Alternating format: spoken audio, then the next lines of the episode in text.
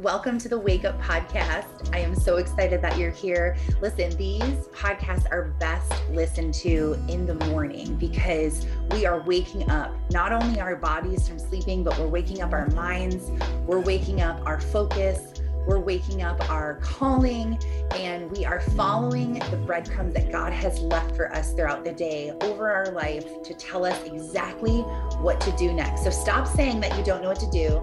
Stop feeling overwhelmed stop living in the valley and start walking into your calling. So I'm so excited you're here. Welcome to the show. Record. So I have been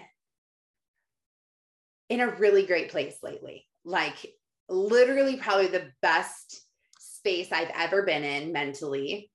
And I want to tell you that there's hope that you're going to get there because I remember being in such a deep pit and thinking, I'm never going to get out of this. I'm never going to feel better. And then I would, and I would get out and I would start feeling better. And then something would happen and it would suck me right back in. And I would only be out for like a day and then I would be right back in the deep pit. And then I'd be out for two days and then I'd be right back in the pit. And then I remember actually telling someone that I didn't think that it was possible to get out and stay out of the valley that I was like, I think that no matter what, we keep going back into this valley and you just have to learn the warning signs and just climb your way out. But I am happy to report that you will come to a point in your life where you are out of the valley and you won't ever go back in. Like, I really, truly thought that that would never happen. And yet, here I am. It's been a really long time that I've been out of the valley. And I know now that because of my faith and because of what I've learned and where I've traveled, that you will get to a place where it's good. And your circumstances might not be good. I'm not saying that there's, you know, everything's amazing in my life and there's no trauma and there's no heartbreak and there's no issues and there's no adversity because there is. But you get to a place with your relationship with God where no matter what happens, you know that he has you and you stay focused on him and you don't let the devil get back in your head and trick you because that's really the biggest thing. And so I'm titling the name of this podcast, Stop It, because we tend to let the devil into our minds way more than we would if we knew that he was actually entering. I I know that he disguises himself as a lot and so usually we don't even realize that we're going back into this way of thinking or letting the devil take a hold of our brains again until it's almost too late because we're already back in the pit. And so I want you to realize that there are three things that you're really doing or not doing where you're letting the devil come back and take a hold of you and you need to stop it. Because if you don't stop it, you're going to be tricked and you're going to be right back in that pit where you said that you didn't want to be. And these are three things that I not only see people currently struggling in these three areas, but these were three things that I found myself doing all the time and believing in these lies that were completely lies. The Bible says they're lies. When you hear them, you'll be like, yep, that's not true. But for some reason, we just start believing this and we're programmed and all of a sudden our minds just like running crazy and we are like just lost on this crazy train. And so if you're taking notes um, the first one is having the feeling that we're not enough. And newsflash you're not enough. You're not ever going to be enough. And that's the biggest thing is that we think i'm not enough I'm not doing enough. I'm not enough for God to love me. And let me tell you, so there's there's two sides of this. The first side is you're not enough. Nothing you ever do will be enough because we all are sinners. We all are falling short of God's glory. And Romans 3:23 says that for all have sinned and fall short of the glory of God. Every single one of us, even the pastor of your church, your priest, whoever you follow, every single person who is here on this earth besides Jesus himself is a sinner. Okay. So, welcome to the club. None of us are good enough. Okay. We're not. But the reason why God died for us came in the form of his son, Jesus, and died for us is so that we would become enough through Jesus, through what we believe. So in Romans 5 8, it says, But God shows his love for us and that we were still sinners, Christ died for us. So he knew that we were sinning. He knew that we weren't enough, and he wanted us to be enough through him. So he died for us. So the devil is trying to get in your head to make you think you're not enough. God's never going to love you, your past, your future, your thoughts, what you're doing, all of this. And our mind starts spinning of this isn't working. I'm never going to measure up. I'm not doing enough. I'm not progressing fast enough. Um, you are progressing. You really, you just being here live or listening to the recording shows progress.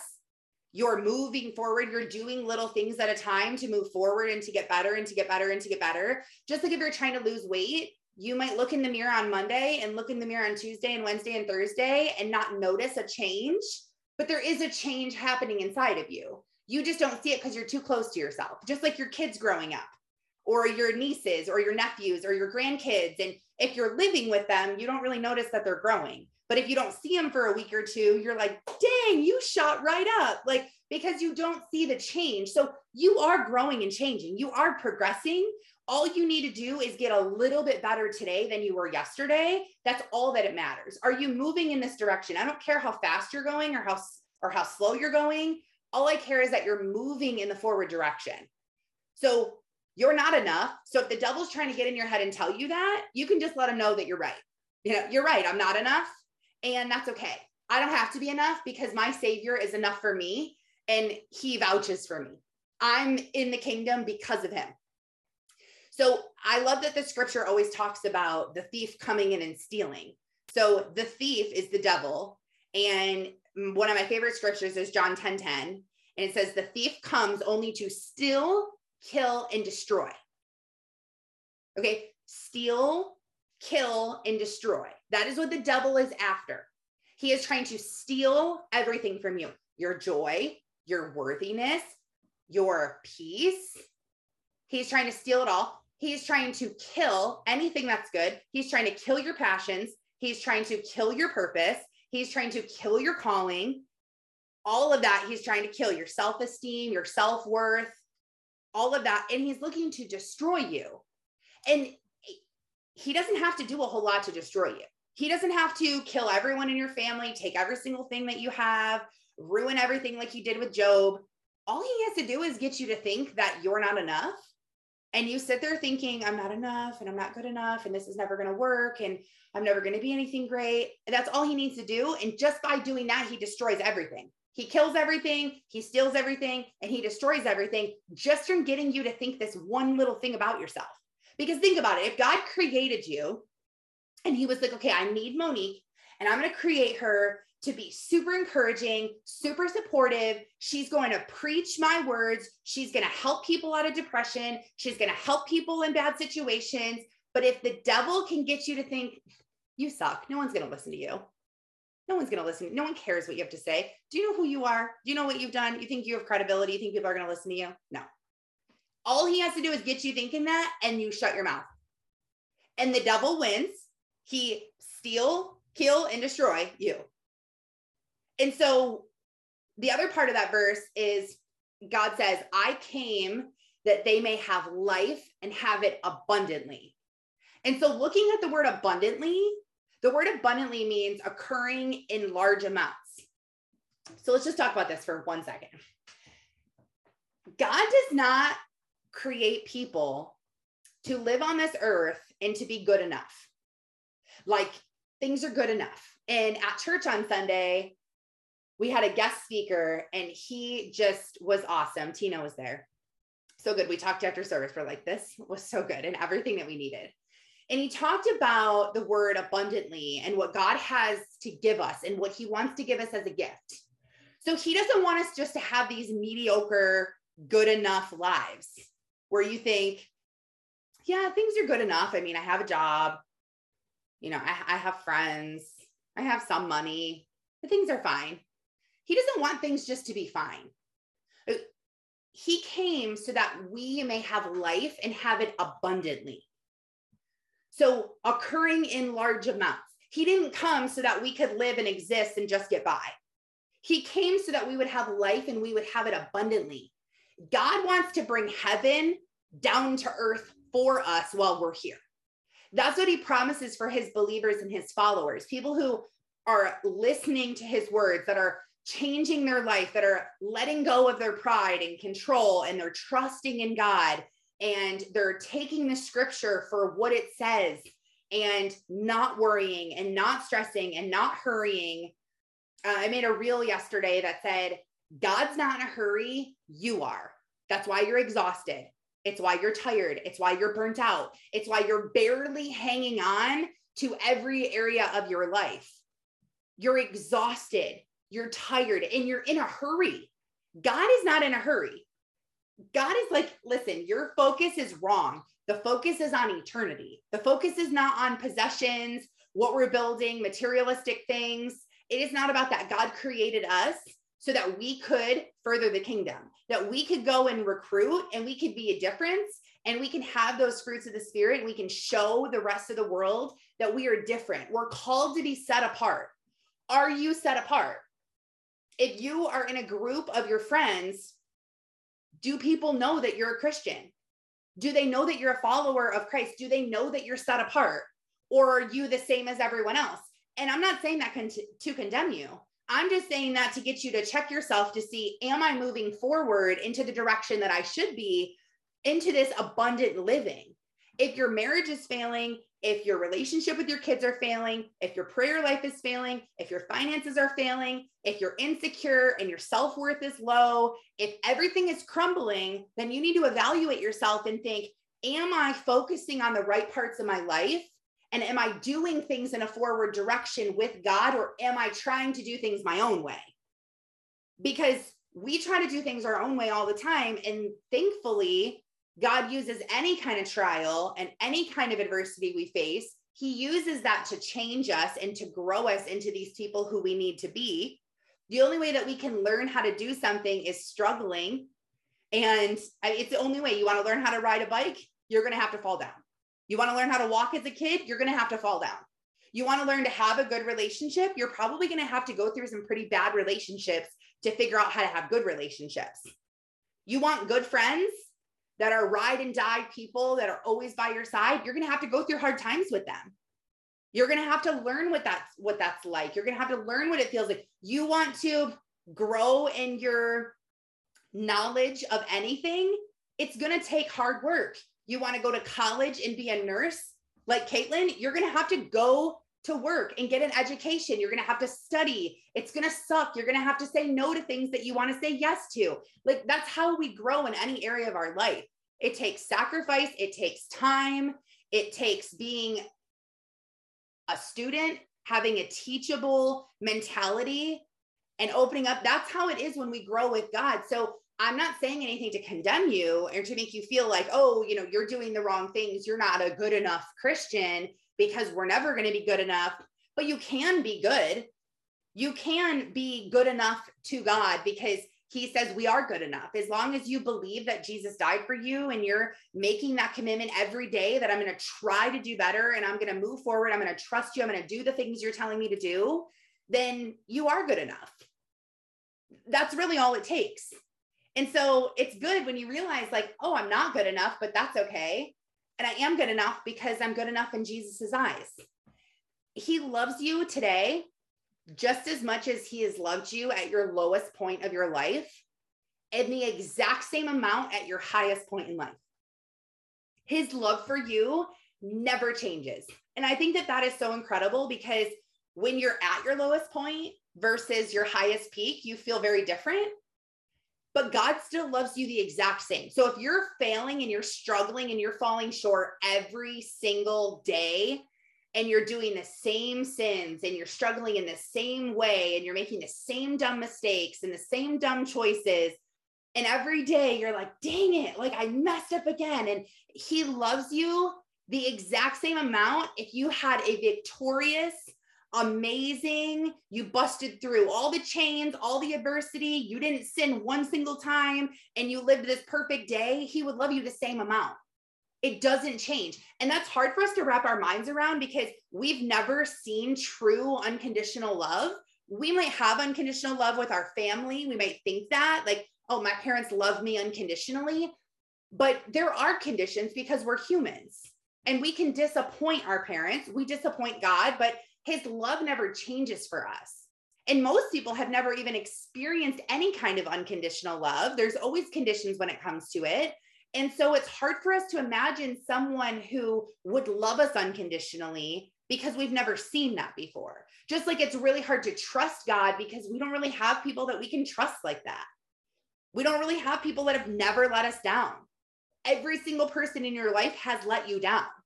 Whether they wanted to or not, you've always been let down. I mean, that's our whole life. I've lived almost 33 years and I'm always being let down. I'm let down by my kids. I'm let down by my husband, by my parents, by my friends, by my church, by my pastor. People are always going to let me down. And so it's hard to be like, okay, God is never going to let me down. I can fully trust him to be enough for me. So don't let this thought rob you and steal anything from you your purpose, your calling, your passions, your mission, your purpose. All of these things is who you are called to be don't let this one thought of I'm not enough hold you back. Maybe it's your past where you keep thinking, like, wow, I really messed up. I really have been a crappy person. Don't let that hold you back because God wants you focusing on the present right now. So if you're thinking about the past, that's the devil trying to get in your head and distract you from thinking about the present. And if you're thinking about the future too much, like obviously you need to have vision you need to have clarity you need to have your mindset on these this is where i want to be this is who i want to become you want to have that but if you're focused on the future in like an, an anxious fearful worrisome way of what am i going to do and what position am i going to take and what direction am i going to go in and how is this going to pan out and you're worried and stressed and fearful of the future that's the devil trying to distract you from the present moment, moment and get you focused on the future. So think like, where are my emotions at? Where are my feelings at today? And I'm talking today. Like on these podcasts, we talk about a lot of the same things. You'll hear me say things like a lot of the same things. And as I'm writing my book, I write about a lot of the same things we talk about, but it's because we need to keep hearing it because every single state that you're in, you're going to hear what I say differently. So if this morning you wake up and you wake up and you're like, okay, it's a Wednesday. I'm going to get on here. I'm going to listen. I don't want you just getting on listening. I want you thinking, where is my emotion at today? Where am I at on this scale? And how do I feel? And I talk about Abraham Hicks and his emotional scale. And if you just Google emotional scale Abraham Hicks, um, I had it posted on my Instagram, but it was a while ago, and you can go back and try to find it. But if you just search for that, you'll see um it's actually called the emotional guidance scale, okay, by Abraham Hicks. And if you're on here live, um, I'm going to share my screen so that you can see this.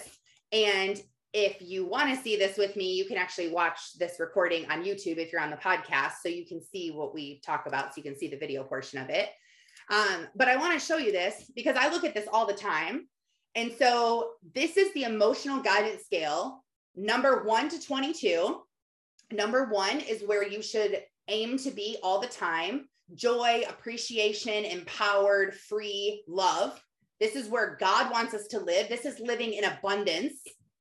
So you wake up and you think, okay, where are my emotions at today? You can be at a number one, which isn't the norm for the listeners on the call. This is where we strive to be on the highest peak of the mountain.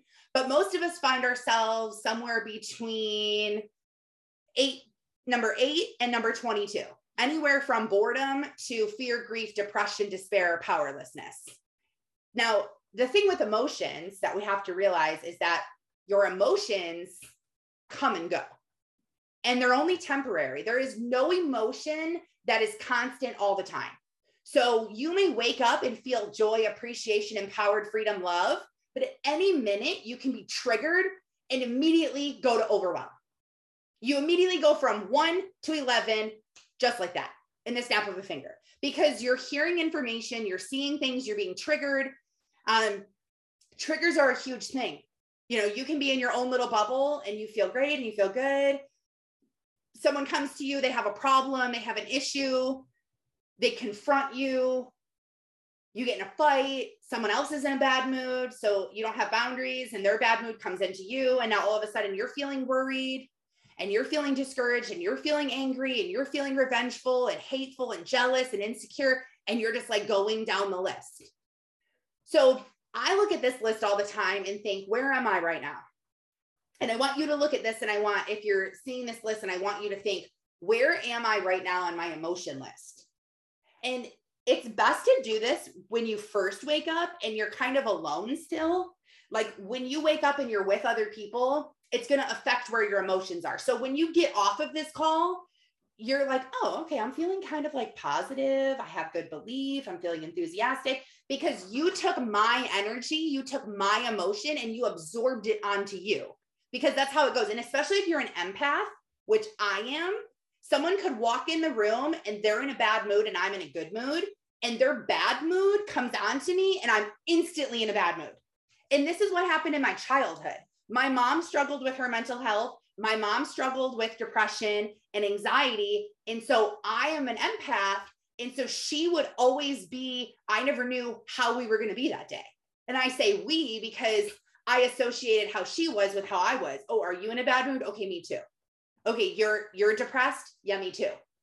And it's how you create this codependency. And when you get to the, I was talking to my mom this morning, she came over for coffee. And I'm like, it's so weird. You get to this point of life where you realize that your parents aren't these superheroes that are perfect and everything they do is just perfect and awesome and exactly what you should be doing. You come to a point where you realize, oh, wait a minute, the people who raised me were also broken by this world, doing the best they could with what they have. I mean, that's the reality of it. Everyone is doing the best they can with what they have. And some people's best isn't good at all, but that's the best they had with how they were raised and the best that their parents could raise them or whoever raised them. And that's how generational sin and generational curses start that your mom was depressed and you became depressed because you learned how to cope and deal with things like that. So you turned to depression. And now you have kids, and now your kids see you depressed. And now they're learning to be depressed because you were depressed because your mom was depressed because her mom was depressed. Now you have four generations of depression, and it takes a lot to break that cycle. And that's my hope for all of you is that we are breaking the cycles of generational curses by first figuring out where we stand and where we are and then being better for our kids. You might be 30, 40, 50, 60 years old realizing this now, but I want you to know that it's never too late to become whole. It's never too late to become whole, ever. Even if you're 70 years old, you still will make a difference. You still will be able to change the trajectory of the people around you by you changing. You want your kids whole, you need to become whole. You want your marriage whole, you need to become whole. And that's where it all stems from. You need to work on yourself first, and then everything else will fall into place. So if your emotions are changing at the drop of a hat or at the change of the wind, eh, this list is going to change very drastic. So if you look at your emotion list after you've already interacted with someone, that is going to affect your emotions. So wake up and think, where am I at? Your goal is to wake up and be a number one. I am completely joyful. I feel empowered. I feel free. I feel loved. I feel appreciated. And I'm going to step into that because when you're living in that mindset, your perspective is different and things start coming to you. You perceive things differently. You're more open to accepting things. You have a different frame of mind. You're not insecure, so you're not skewing what people say. You're not taking things the wrong way. You're not holding grudges. You're not anger. You're you have this this good feeling about you and your emotions so the point of this scale is if you wake up and you feel worried, you're a number 14. You're like, I feel worried. And these aren't like emotions where it's like, that's weird. Why do I feel worried? No, you might feel worried because you have a big decision to make. You need to decide are we moving to Georgia or are we moving to California? I need to know in a month because I need to know what to tell my job. Or you need to decide am I going to leave my abusive husband or am I going to stay?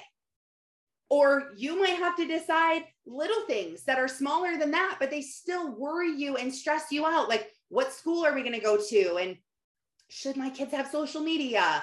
I mean, there's so many things that we worry about. Eh, right now there's so much to worry about with COVID and this monkeypox and all this stuff that happens on the media and the news.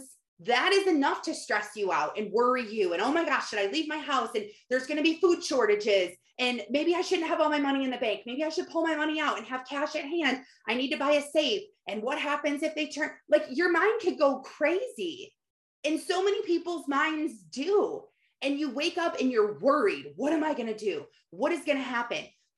All you have to do is try to reach for the number below it and the scale. So if you're a 14, it's hard to think, okay, I'm going to go from being a worry wart to, you know what? I'm just going to be joyful. I mean, you can't really go for that. Or let's say you're going from anger. Let's say your husband like really irritates you he does the thing that you know that he knows bothers you the most and he did it and you're so angry because you told them a million times this is how i operate. This is how i feel. It's really hard to go from anger to passion. And you might know like okay i am seeing red. I am ticked off. I am so mad. And you might know like okay i need to be passionate and i need to be in love and i need to be nice and joyful. You know the direction you need to move in, but you can't move yourself there because it is impossible to change your emotion to do that drastic of a step. So when you're in this motion of worry, just try to go to doubt. Or if you're in anger, just try to go from being angry to being discouraged. Like, you know what? I'm a little discouraged right now. And then go from discouragement to blame. Shift it to blaming him. And I know it sounds crazy, but you will be able to go from blaming him to then talk about your emotions when it comes to being worried and why you're doubting and why you're disappointed and why you're just overwhelmed right now and why this is frustrating you and why you're feeling really negative about it and you're you're bored around it and you're content and you're going to watch things start to change. So save this list on your computer. Google emotional guidance scale by Abraham Hicks save this on your computer, save it in an album on your phone. So when you're in a bad place, you can look at this scale and you can say, okay, I need to move my way down the scale because I'm not going to live in this stress, jealousy, hatred, revenge. I need to move my way to a lower number because that's how you're going to be able to do it. That's how you're going to be able to live abundantly like God wants you to live. Remember, he doesn't want you just to be good enough. I'm fine. Things are fine. Things are good enough. You know, I have a decent job and I'm married. My, you know, my husband doesn't beat me. So, you know how many people I talk to that are like, yeah, things are good. Like, are you just, are you just trying to survive your life right now? Or are you living your life right now? And you might be at a stage where you're in survival mode and you're like, no, I, I need to survive this. I need to rebuild my life. I need to tear down and rebuild. And I've had to do that so many times. And there's no shame in that because you might be in a place where you are in survival mode but your your goal is to get out of survival mode and build a life for yourself and make the right choices. It might be it might mean changing jobs. It might mean changing where you live. It might be changing the state you live in. It might be completely changing careers and doing something totally different than what you were doing. Leaving relationships leaving friendships. I mean it's going to take change. You can't keep doing the same thing and expect different results. That's the definition of insanity by Albert Einstein. It's my favorite quote ever in the whole world. I used to do presentations for my own my old job and every presentation I would end and say that. You are in control of your own life. If you keep doing the same thing over and over and over and expect something to change, you're insane. If you have a bad marriage and you keep doing the same thing over and over, nothing is going to change. Nothing. So you can't just think, oh, well, this is my life, poor me. No, it's not. You are in control of that, but you're in control of that. And if you sit back and you let your emotions take the best of you, well, then you're never going to get into that place you want to be. You need to be thriving in living a life. You get to choose your circumstances and my my best thing ever that happened to me was that I climbed out of a pit of hell that I used to live in. I am so thankful that I wasn't someone that was just born into a luxury life. We always had money and I always had the best of everything. I'm so glad that that wasn't me because that's not relatable. And I know how hard I fought to have the life I have. And I can tell you, I honestly feel like I live in a place of joy, appreciation, empowerment, love, freedom 95% of the time. I live in that where I literally just cannot even believe the life that I created because I follow God, because I prayed and I let go of things that weren't serving me, because I worked really hard to have a better life. I mean, I was a drug addict who was homeless. I mean, literally, like that was my story. Like it, I changed that. And it wasn't just I changed that, but then I got pregnant at 18 with twins by a guy I didn't even know. But I had to climb my way out of the pit and realize okay, this is my circumstances. This is what's happened. I had abandonment issues. I had rejection issues. I had abuse. I was raped. I had so many things that I've had to overcome. You can overcome them too. You can overcome them because you have Jesus with you, because he has said, I want you to be abundant. I want you to live in abundance. That's his want and his desire for you. Like, think of that the creator of the entire universe, the whole reason why we are even here today is because he wanted us to be here to love him. And he created you to have an abundant life, showering you with blessings, showering you with blessings. And so that kind of leads me to my next point. That's everybody thinks that they're waiting on God. Come on, God. We all have prayers that we've been praying that we're waiting for God to answer these prayers. When is it going to happen? When are things going to change? When are you going to deliver me from this? When are you going to heal this? When are you going to help this? We're all waiting on God. But the point number two is you're not waiting on God. God is waiting on you. God is waiting on you. God is waiting on you to change, to take the next step. It's like sitting at home, laying in bed, eating Doritos and or Doritos and Oreos all day long and then complaining and praying, God, why do I feel so sick and depressed? And why aren't you giving me a job? I want a job and I want to feel better. But you're laying in bed eating Doritos and Oreos, and you're not going to look for a job and then asking God, God, please, please give me a job. Please make me feel better. It, it works two ways. I think of my journey with God following him down this path as two feet. My right foot is when God tells me, okay, this is the next step, Taryn. Stop drinking. That's what he told me. He's told me for a really long time stop drinking. Stop drinking. Stop drinking alcohol. And I'm not saying it's bad. I'm not saying this is your step, but I'm just giving you an example. He told me stop drinking alcohol. And for so long, I didn't want to stop because it was fun. And I like having margaritas on Taco Tuesday. And I like having sangria with the girls. And I like having craft beers with my husband. And I like going and having a little bit of fun on the boat. And for so long, I held on to that. But I was praying, like, God, why am I not further in my journey with you? Why do I feel like things are stalling? Why do I feel like you can't use me more? Use me. I want to move forward. Like, let's blow up this thing. Let's blow up this podcast. Let's blow up this coaching. Let help me write my book. Help me. Like, come on. Why isn't this working? And in the back of my mind, I just kept thinking, stop drinking, stop drinking, stop drinking. And until I finally took the step of obedience and said, okay, I'm done drinking. And I stopped drinking. That's when God was like, okay, I'm you're ready for your next step. He's not going to give us 30 steps to accomplish and say, here's the list of everything that you need to do.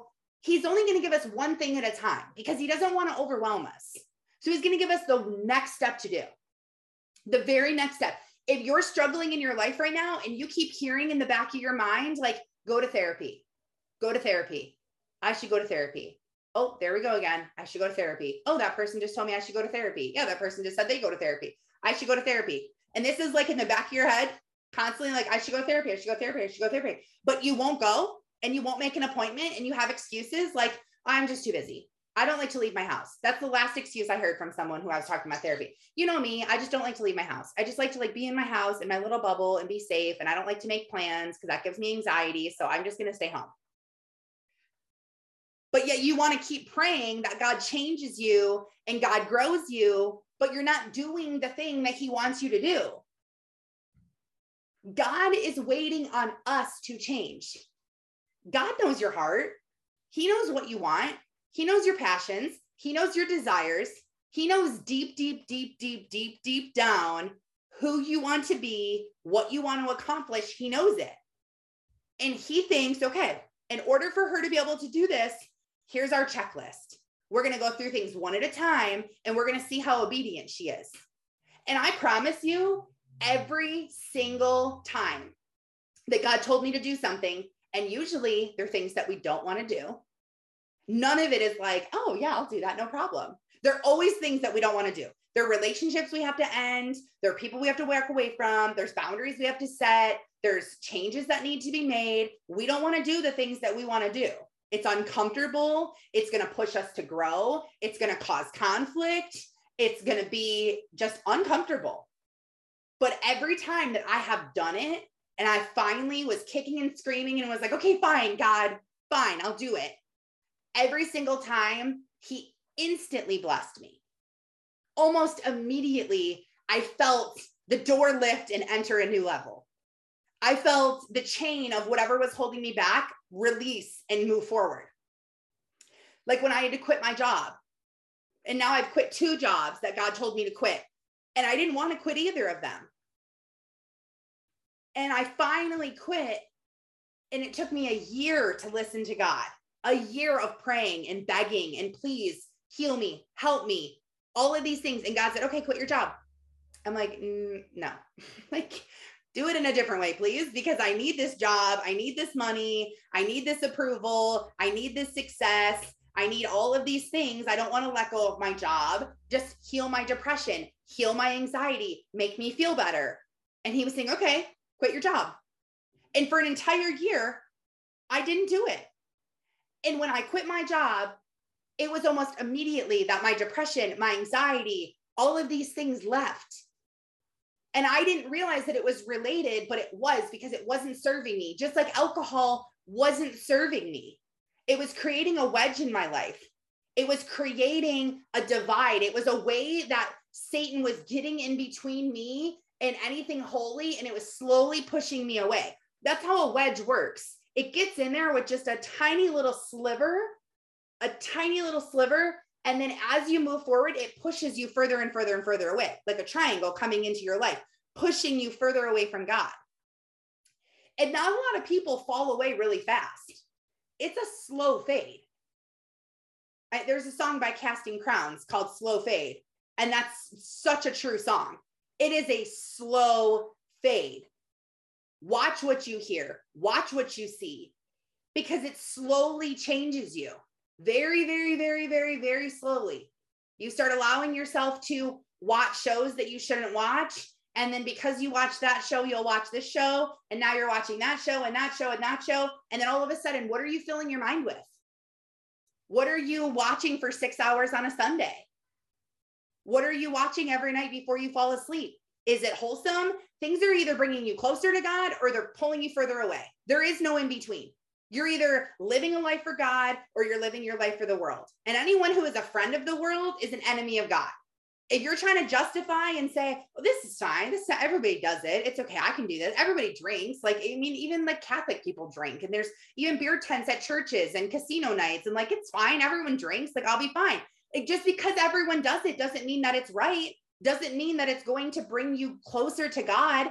If you want to live in a joyful abundant state all the time where you could cry at any moment because of how happy and fulfilled you are then that's what you need to do. You need to be thinking what in my life god are you telling me to get rid of? What are you telling me to move forward to? And you know we can pray which is talking to God, it's us phoning God and saying, God, hello, I need help. Or you can meditate. And meditating is just being quiet and sitting somewhere with your I like to sit with my eyes closed so I'm not distracted and you're quiet and you're listening to God. God is telephoning you saying, "Oh, hey, I'm glad you stopped doing what you were doing. I'm glad you turned the TV off. I'm glad you stopped talking. I'm glad you stopped listening to music. I'm glad you stopped being around your kids and all the noise. I'm glad you took a minute to sit on your front porch in silence because I have a message for you." And if I used to do that all the time when I was in the deepest part of my life, I would take my journal, go sit outside. I would do it when my kids were napping, or I would tell my kids, do not bother me. I'm going outside to talk to God and to journal. And I would sit outside and I'd close my eyes and I would just say, God, what do you want to tell me? And I would sit there. And sometimes I would sit for 10, 15 minutes with my eyes closed. And anything that popped into my head where I didn't feel like it was my own thought, it's going to pop into your head in your own voice because it's in your head, but it won't be your own thought. Just like a random thought that comes to your mind where you're like, oh, I wasn't even thinking about that. Write it down and then close your eyes again. And then write down the next thing. I do that all the time in my business. God, what should I do next in my business? I feel stuck. I feel like I don't know where to go. And, and I've been doing this for the last six months or so. And I'll close my eyes and immediately I hear God say, write your book. And I'm like, oh, come on. I want to do something different. Like, I was hoping you were going to say something different. Like, I want to do something more. Like, how do I move my business along? How do I reach more people? I'm like, okay, God, what are you going to say? Write your book. I'm like, okay, you're right. I need to not start anything else and I need to just write my book. You have free time? Great. Write your book. Write your book. And and it, he will answer you. He will show up. Um in Isaiah 30, 18, he says, Therefore, the Lord waits to be gracious to you, and therefore he exalts himself to show mercy to you. For the Lord is a God of justice. Blessed are those who wait for him. And what I like about this scripture is that it says the Lord waits to be gracious to you. And I was praying for a while, like, Jesus, can you please just come back? Like, I'm just, I'm just done with this life. I'm done with the evilness. I'm done with the heartbreak and the heartache and the suffering and the lost. And I'm just, I'm done with it all. I, I watch, I mean, you watch the news for an hour and you'll be done. Like, I can't do this anymore. The fear, the scarcity, the stress. Like, can you please just come back and we can all just live happily ever after? And I would really want Jesus to come back.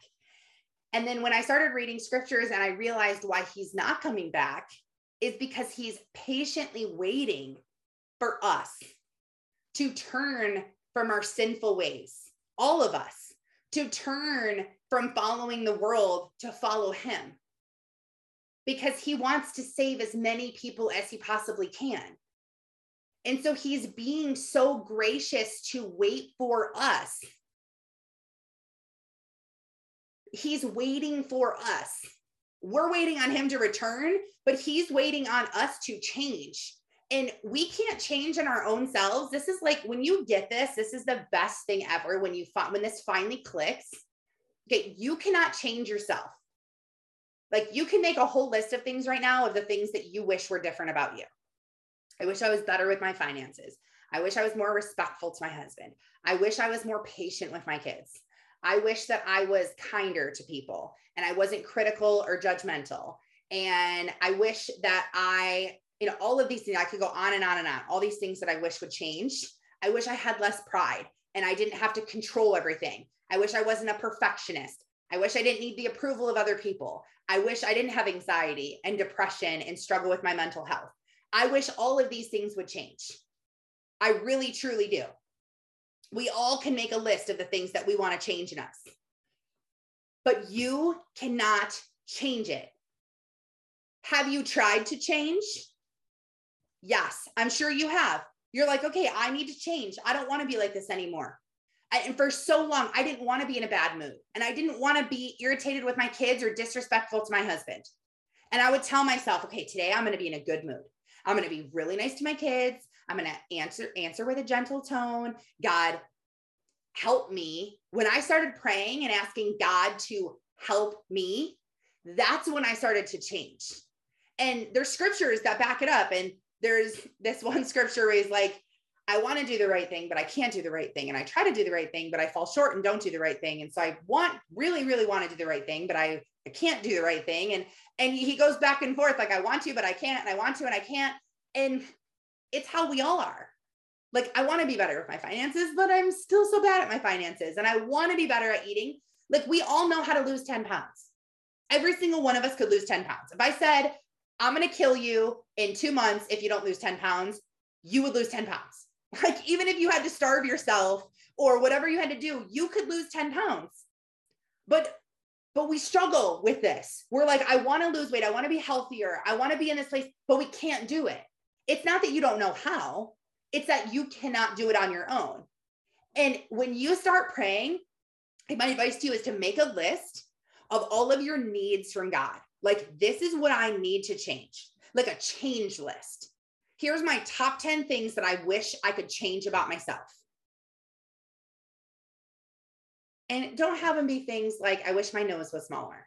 Okay. Like, I mean, God can perform miracles and he can change you, but have them be things that are like internal things about you that you want to change. Or if, or it could be like you want to lose weight. You could totally put that one on there because that's something that you can change or that's something that God can change. So make this list of like your top 10 things that you wish you could change and start praying about them every single day. Put it on your bathroom mirror and pray, God, help me to change these things. If you have accepted God into your life, you are a new creation. The old you is dead and gone, and the new creation is here. You have the Holy Spirit working inside of you to bring you an abundant life all you have to do is believe in it and ask, and you shall receive. Ask, and you shall receive. Knock, and the door will be opened. God says, I am going, I want to give you abundantly. So ask me, and I'll give it to you. Show up, and I'll do it. Pray, and I'll do it for you. You watch, watch. And I want you to write down this list of these things that you want to change so that as you're praying, and you can look in a week, two weeks, three weeks, four weeks, you can see how much God has changed you because uh, my whole journal is filled with me praying that God would change my mood. He would make me respectful to my husband. He would take down my pride. And now I read those things and I'm like, that's so crazy because I'm not even like that anymore.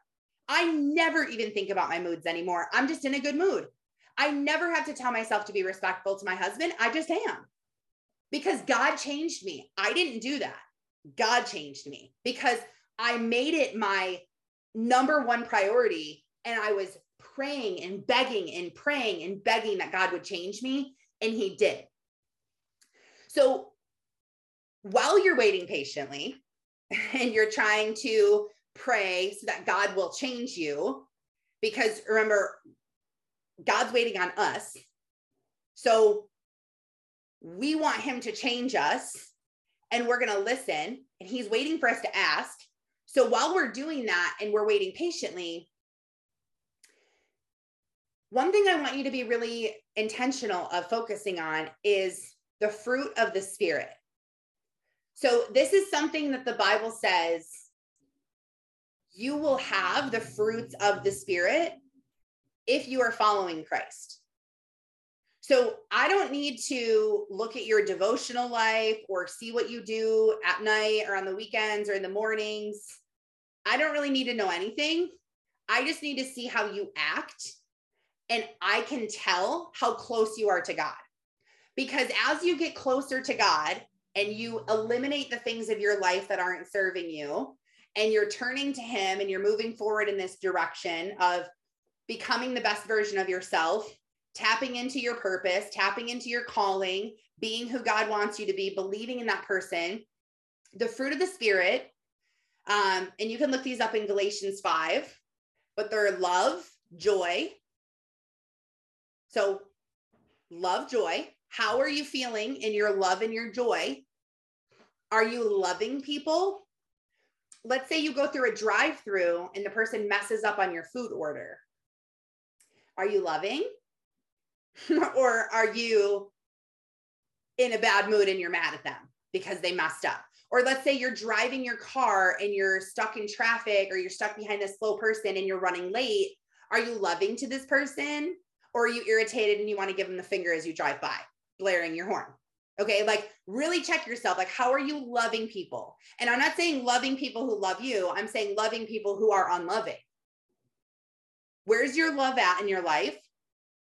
Where's your joy? And joy is different than happiness. Happiness comes and goes, and it's dependent on circumstance. Joy is not dependent on circumstance. Joy is how you wake up and you feel deep in your soul feeling joyful where you all of a sudden feel like you could just cry because you have so much joy and so much fulfillment deep in your soul.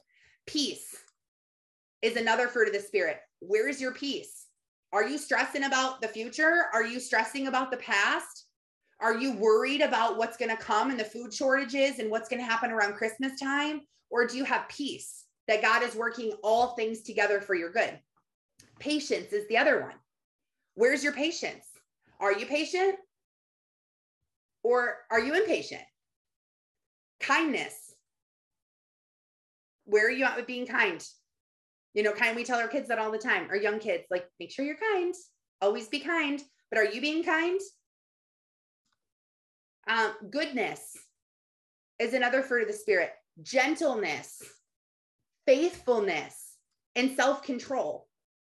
You can look at the fruits of the spirit and see how close you are to God and where you're getting to God if you're really far away from all these things, then you know that you need to start spending more time with God, which, if you look at episode 40 on the podcast, it's all about how to spend time with God.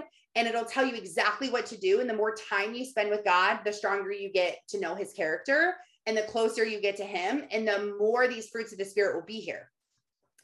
The last thing that I want to tell you, number three, is that you're no longer a slave. You are no longer a slave to sin. Um, Galatians 5 also says, For freedom, Christ has set us free. Stand firm and do not submit again to a yoke of slavery. Um, and then another one in Romans 6, 6 6 says, We know that our old self was crucified with him in order that the body of sin might be brought to nothing so that we would no longer be enslaved to sin.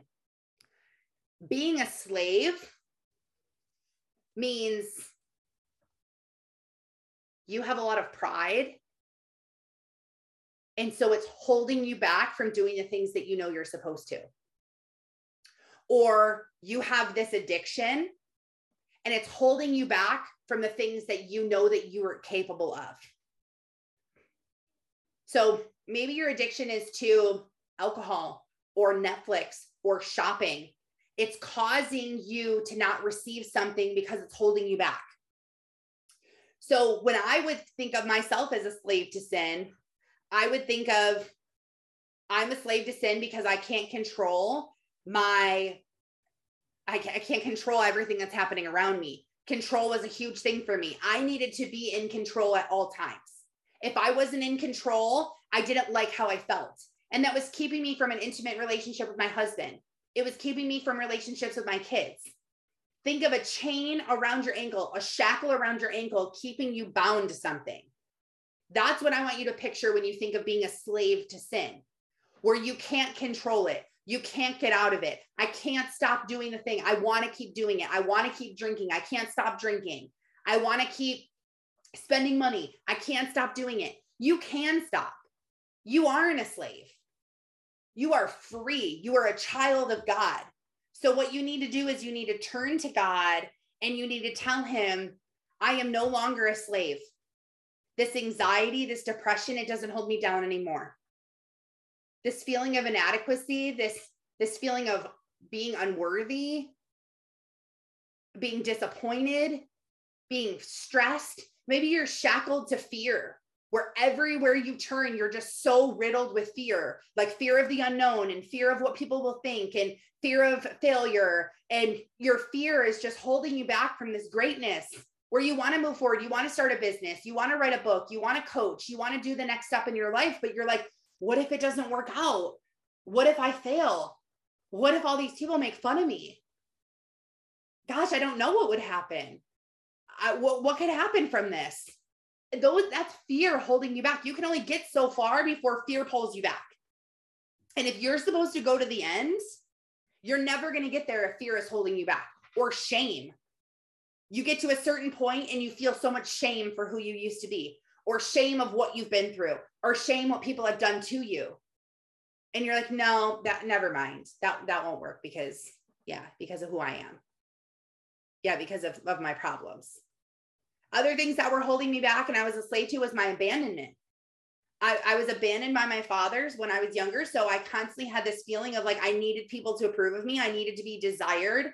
So when that would stop, it would like freeze me. And I'm like, oh my gosh, like I I need people to want me and to desire me. And these people don't like me. And what's gonna happen? And and then I would just like stress and worry and fear of like all these things over here of what are these people saying about me? And is it true? And was I like this? And are they right? And and meanwhile, I'm over here and my future is over here with God. And I'm just living in this little cave being shackled to the side of the wall. And God is like, the shackle is not actually locked, it's just set around your ankle. You can just grab it and open it up and walk out the door. You're not a slave to this. You have me. So I like to pray things. And I just did this yesterday. I was in my room. I went in my room. I closed the door. I got on my knees on my side of my bed and I just started praying about the healing and, and thanking God for what I want Him to already do in my life. Like, thank you, God, for delivering me from my mental illness and it never coming back into my life.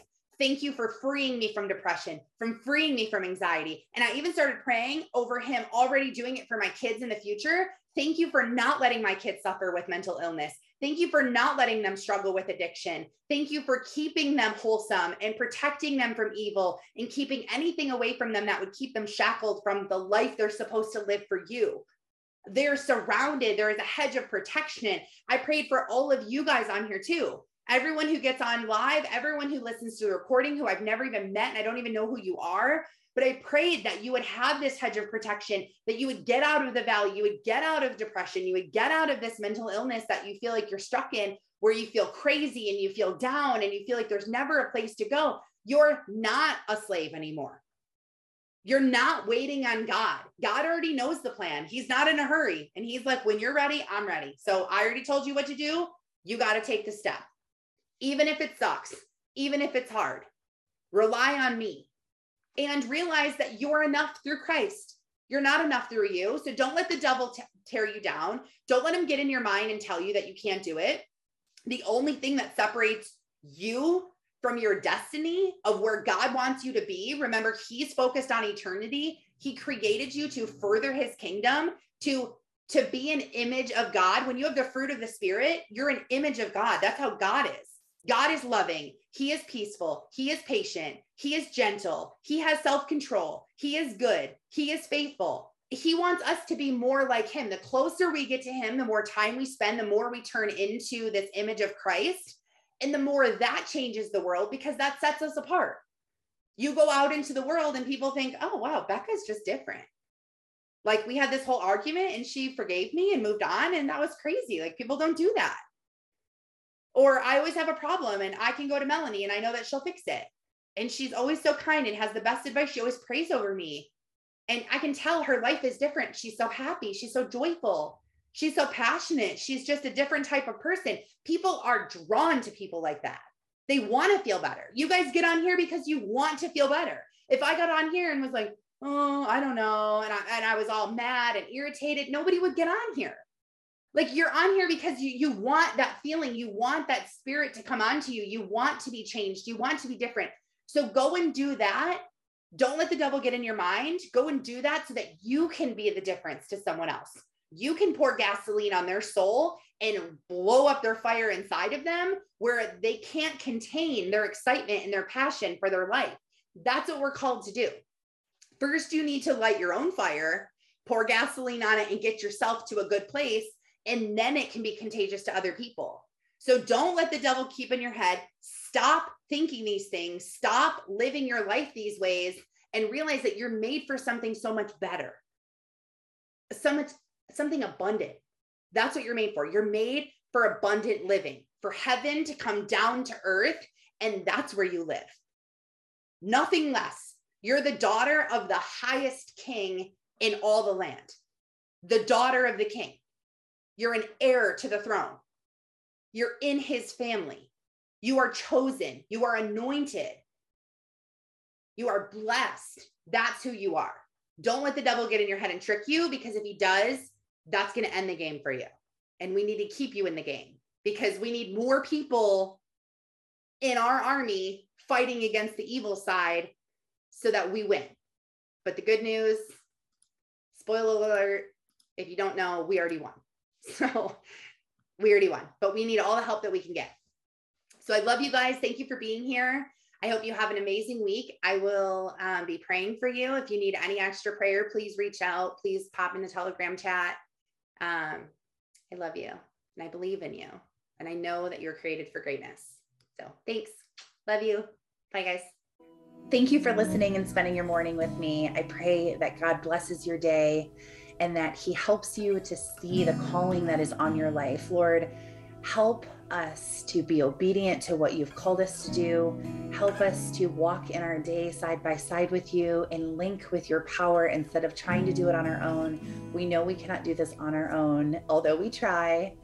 Please continue to help us and continue to lead us and guide us. We love you so much. In Jesus' holy name, amen.